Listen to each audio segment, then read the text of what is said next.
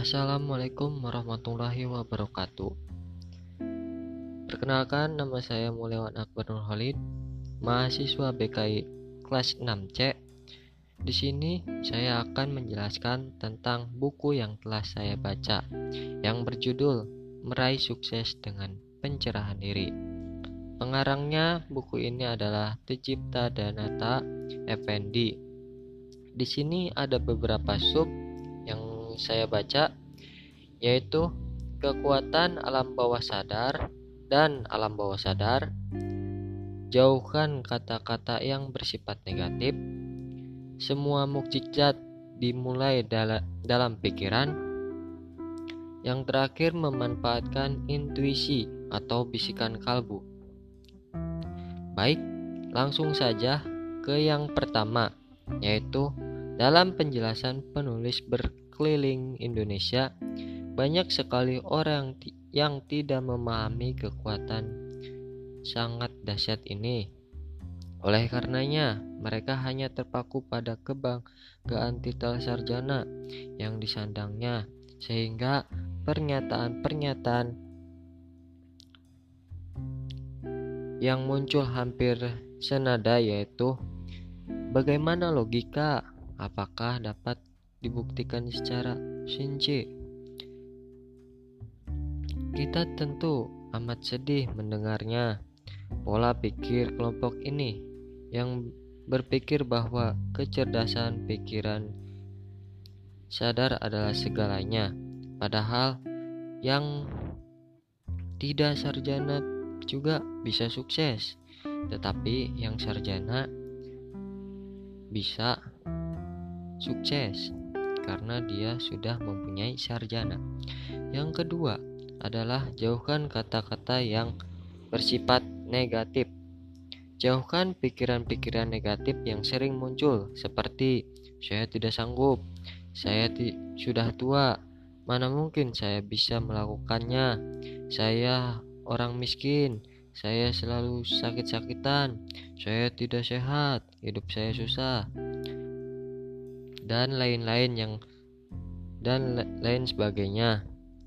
Namun, tentu tidaklah berarti bahwa bagi Anda pikiran positif terus Anda akan menjadi sukses walaupun merupakan langkah awal menuju keberhasilan.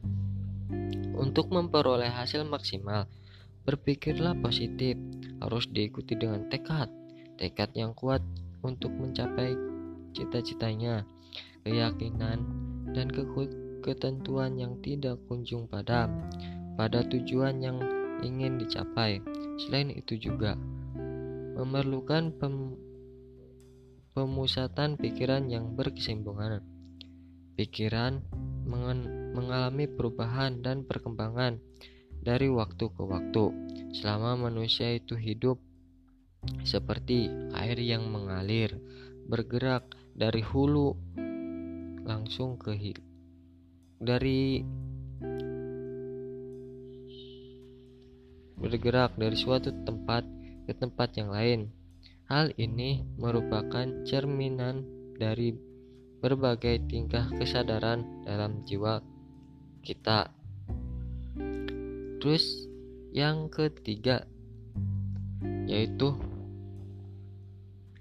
semua mukjizat dimulai dalam pikiran. Semua keajaiban dimulai dari pikiran. Segala sesuatu hasil karya manusia yang dapat kita saksikan di seluruh dunia, semua diciptakan oleh pikiran dan kemudian diikuti dengan pelaksanaannya. Oleh karena itu, tidak berlebihan jika dikatakan bahwa fungsi pikiran kita tidak tergantikan oleh apa pun.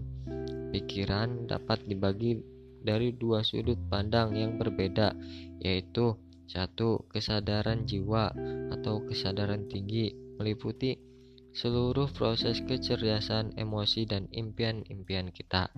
Yang kedua, kesadaran cita rasa berhubungan dengan seluruh indera kita. Bagaimana pikiran-pikiran negatif yang sudah terlanjur bersenayam dalam diri kita, bahkan mungkin sejak kita dilahirkan di dunia ini.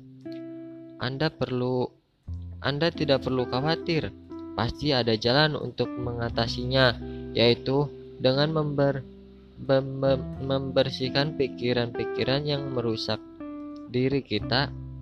Namun sebelumnya masuk ke tahap demikian, tentu saja kita terlebih dahulu harus memahami cara cara kerjanya, bagaimana kita bisa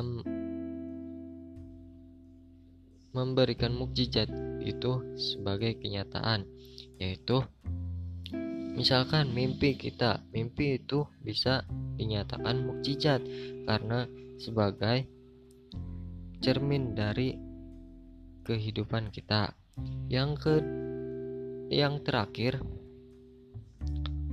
yang terakhir memanfaatkan intuisi atau bisikan kalbu. Di sini bisikan kalbu. Bila langit cerah dan tidak berawan, pertanda hari akan panas. Sebaliknya, bila langit mendung dan berawan, pertanda akan turun hujan. Masyarakat di kampung akan mengetahui bahwa akan ada banjir karena ayam dan itik bersuara ribut. Bersuara ribut. Bisikan kalbu bisa kita dengarkan untuk menuju melalui jalan yang tepat. Misalkan kita berkeliling, jalan-jalan, mendaki yang bukit yang terjal, berliku-liku, serta juram. Tidak menjadi masalah, oleh karena itu, jalan itu sudah puluhan kami lewati. Di situ adalah bisikan kalbu, karena di situ kita bisa, wah ini mah cuma sering kali kita lewati, jadi tenang saja. Tiba-tiba di puncak barisan yang melingkar di sepanjang jalan, tiba-tiba muncul keinginan untuk berhenti sejenak, menikmati udara pagi yang sangat sejuk dan berkabut, sampai memandang kota yang di ketinggian ini. Saat turun dan melihat di kaki kita ada se di sepatu itu ada